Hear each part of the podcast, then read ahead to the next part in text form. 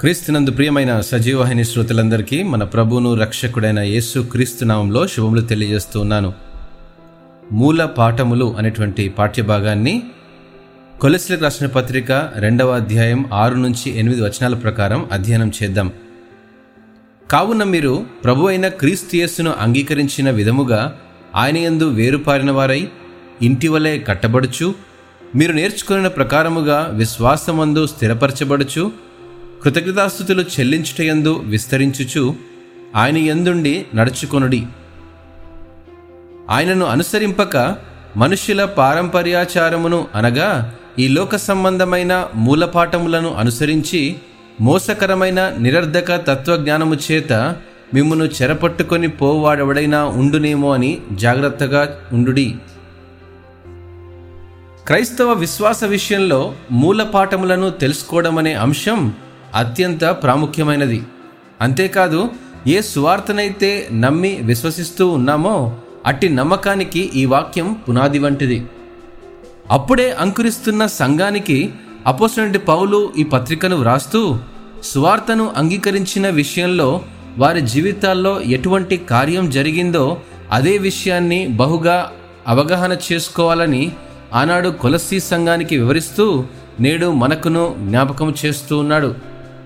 క్రీస్తులో నూతన జీవితాన్ని ఆస్వాదిస్తూ సంపూర్ణంగా స్థిరపరచబడమే కాక ఫలభరితమైన జీవితాన్ని జీవిస్తూ దేవుడు మనడల కలిగి ఉన్న ప్రణాళికలను మరియు సంఘం యొక్క ప్రాముఖ్యతను అర్థం చేసుకోవాలని పౌలు ఆశిస్తున్నాడు వ్యక్తిగత అనుభవాల నుండి నేర్చుకునే ఈ ప్రక్రియ మన విశ్వాస జీవితంలో వినూత్నమైనది.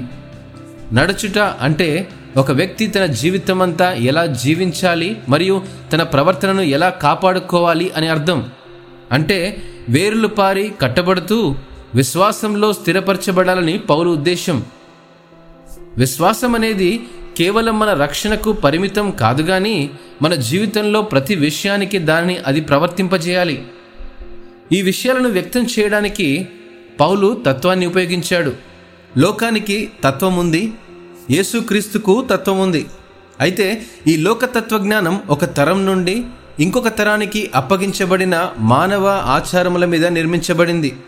ఆచారం అంటే విధులు అనగా బోధించుటకు పూర్వీకులచే ఇవ్వబడిన విషయం. లోక సంబంధమైన మనుష్యుల పారంపర్యాచార్యాలను అనుసరించి మోసకరమైన నిరర్ధక తత్వజ్ఞానము చేత మనల్ని అది చెరపట్టుకొని మన విశ్వాస జీవితాన్ని అది పాడు చేస్తుందేమోనని జాగ్రత్తగా ఉండమని అపోసిన పౌలు హెచ్చరిస్తూ ఉన్నాడు. సహజంగా క్రైస్తవ బోధ అంటే మన నమ్మకం. క్రీస్తు బోధనల గురించి మనం బోధిస్తూ ఉన్నప్పుడు అనేకసార్లు క్రైస్తవ జీవన విధానాన్ని ఎలా నడుచుకోవాలో మర్చిపోతూ ఉంటాము. ఏ బోధననైతే యేసు క్రీస్తు తన శిష్యులకు నేర్పించాడో అదే బోధన క్రమాన్ని ఆది సంఘంలోని అపోస్తరులు సంఘనాయకులు ఇటువంటి బోధనా విధానాలను ఉపయోగించేవారు. ఈ బోధనల సారాంశం ఏమిటంటే మన జీవితాలు ఆయన సారూప్యమునకు మనలను మార్చుటకు క్రీస్తుయేసు ఈ లోకానికి వచ్చాడని అర్థం. ఈ యొక్క మూల పాఠాలను మనము క్షుణ్ణంగా అధ్యయనం చేసినప్పుడు ఏడు ప్రాముఖ్యమైనటువంటి విషయాలు ఇక్కడ ఉంటూ ఉన్నాయి. వాటిని మనం జ్ఞాపకం చేసుకుందాం. మొదటిగా దేవుని పోలికగా సృష్టింపబడిన నవీన స్వభావాన్ని మనం ధరించుకోవాలనే ఉద్దేశం కలిగి ఉన్నాడు అపోస్తున్న పౌలు. ఈ మాటలు ఎఫ్ఎస్ రాసిన పత్రిక నాలుగవ అధ్యాయం ఇరవై రెండు వచనంలో మనం చూడగలం. రెండవదిగా గమనించినట్లయితే ఆత్మ ఫలములు ఫలించాలి. గలతిలో రాసిన పత్రిక ఐదు ఇరవై రెండులో మనం గమనించగలం. మూడవదిగా మన కుటుంబాల్లో ఉండవలసిన క్రైస్తవ సత్సంబంధాన్ని గురించి అపోసిన పౌలు మనకు జ్ఞాపకం చేస్తూ ఉన్నాడు.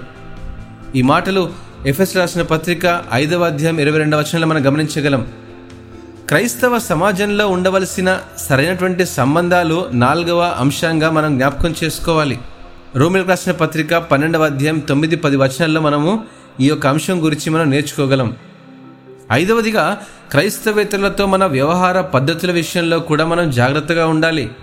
కులశ్రీకి రాసిన పత్రిక నాలుగవ అధ్యాయం ఐదు ఆరు వచనాల్లో కూడా ఈ యొక్క మాటలు మనకు వివరిస్తున్నాయి ఆరో విషయం ప్రభుత్వం పట్ల సంబంధిత అధికారులతో ఉండవలసినటువంటి సరైనటువంటి సంబంధాలు మనం ఎలా కలిగి ఉండాలో కూడా పేతురు రాసినటువంటి మొదటి పత్రిక రెండవ అధ్యాయం పదమూడు పద్నాలుగు వచనాల్లో మనం గమనించగలం.